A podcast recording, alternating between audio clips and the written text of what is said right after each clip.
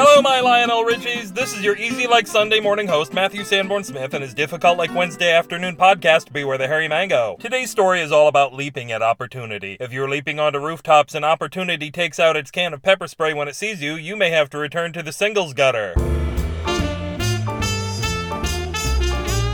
Singles Gutter by Matthew Sanborn Smith.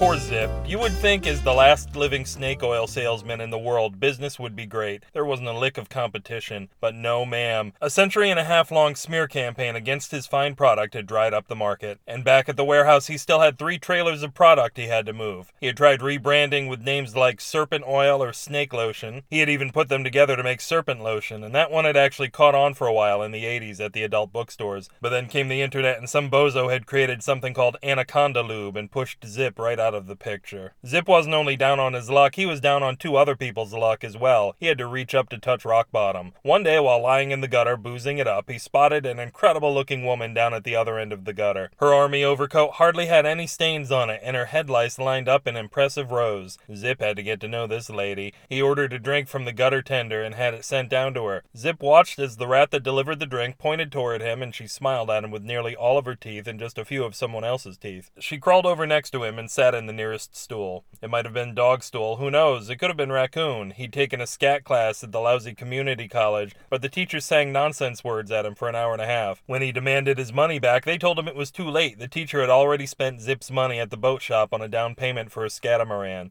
What's your story, beautiful? Zip asked. Ah, uh, you know, the usual story, she said. World class assassin, pulling in millions, toppling governments, nobody could touch me. I trained animals to do all the killing, so it always looked like an act of nature. Yeah, I heard it a million times. So what happened? Big job came up, the biggest. I was hired to knock off the king of guacamole. Never heard of the place, Zip said. It's an all avocado grocery store down in Watts. The boss man holds unimaginable power. He's the guy that kept NASA from throwing a fireproof tarp over the sun in 1973 so Nixon could sell sunlight to the world at twice the price. Whoa. I know, right? So I got the job and blew it. The king saw it coming and my reputation was destroyed. So here I am drinking myself to death and sitting in opossum shit. Opossum? How do you know? I took a class down at the Adult Learning Center on Macedo. Oh shit, the Adult Learning Center. Why didn't I think of that? You're so smart. How come you couldn't get one by on the king? It wasn't me so much, it was my weapon. She reached into her jacket and something in there began squeaking. She pulled out a squeaking snake. The thing started making a racket on the way to the job. The king heard it coming from half a mile away. Holy shit, Zip said. He reached into his own jacket and pulled out a grease gun. He lubed the snake's joints as well as its bearings and coated the entire animal with a sheen of snake oil. He then shook the snake vigorously to demonstrate the absence of squeak. That's incredible, she said. When I'm back on top, I'll set you up nice. I get a cut? That's great. I was just looking to get laid. The sun went out the next day.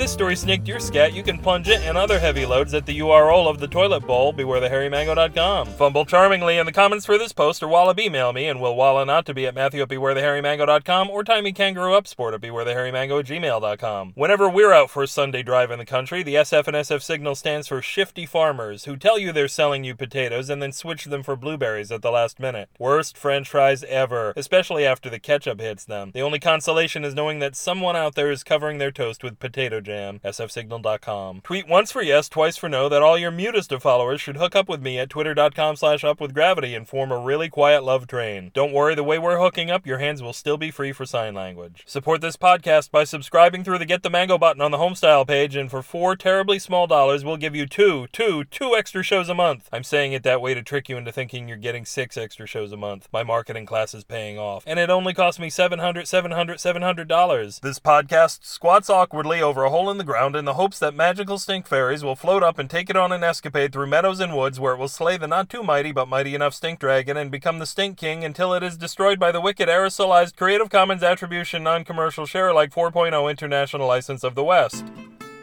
Until bacteria are finally allowed to become fronteria, this has the mannerisms and gait of Matthew Sanborn Smith, telling you you can fool none of the people some of the time, and you can fool some of the people none of the time, but you can't fool none of the time. No, you you can't fool many of the people. Wait, hold on. Let me write this down.